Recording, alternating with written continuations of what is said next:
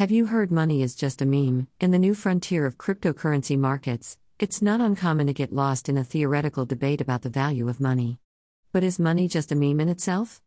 That's what Brian Mosoff, Chief Executive Officer of crypto investment firm Ether Capital Corporation, had to say on this week's latest episode of the What Goes Up podcast in a wide ranging interview. There's nothing like an explosion of blockchain news to leave you thinking, um, what's going on here? That's the feeling I've experienced while reading about Grimes getting millions of dollars for NFTs or about Nyan Cat being sold as one. And by the time we all thought we sort of knew what the deal was, the founder of Twitter put an autographed tweet up for sale as an NFT. Now, months after we first published this explainer, we're still seeing headlines about people paying house money for clip art of rocks, and my mom still doesn't really understand what an NFT is. Money is just a meme. Non fungible tokens, or NFTs, went from non existent to taking over the world in record fashion. But what is their utility besides being collectibles?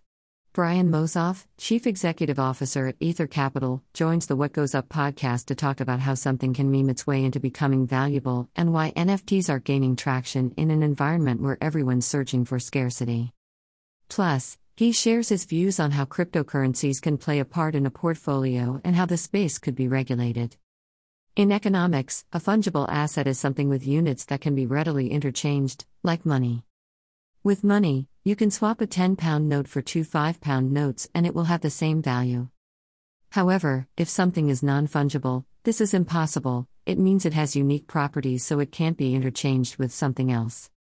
It could be a house, or a painting such as the Mona Lisa, which is one of a kind. You can take a photo of the painting or buy a print, but there will only ever be one original painting. NFTs are one of a kind assets in the digital world that can be bought and sold like any other piece of property, but which have no tangible form of their own. The digital tokens can be thought of as certificates of ownership for virtual or physical assets. How do NFTs work? Traditional works of art, such as paintings, are valuable precisely because they are one of a kind. But digital files can be easily and endlessly duplicated. With NFTs, artwork can be tokenized to create a digital certificate of ownership that can be bought and sold. As with cryptocurrency, a record of who owns what is stored on a shared ledger known as the blockchain. The records cannot be forged because the ledger is maintained by thousands of computers around the world. NFTs can also contain smart contracts that may give the artist, for example, a cut of any future sale of the token. Read Elon Musk wants to become a CEO of Apple. Is this a bubble?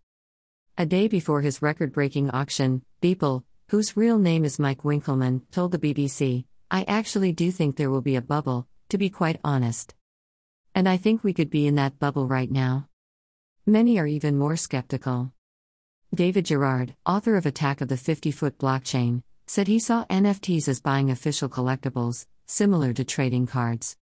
There are some artists absolutely making bank on this stuff. It's just that you probably won't, he warned. The people actually selling the NFTs are crypto grifters, he said. The same guys who've always been at it, trying to come up with a new form of worthless magic bean that they can sell for money. Former Christie's auctioneer Charles Allsopp said the concept of buying NFTs made no sense. The idea of buying something which isn't there is just strange, he told the BBC. I think people who invest in it are slight mugs, but I hope they don't lose their money. The bottom line Nothing. Millions of people have seen Beeple's art that sold for $69 million, and the image has been copied and shared countless times.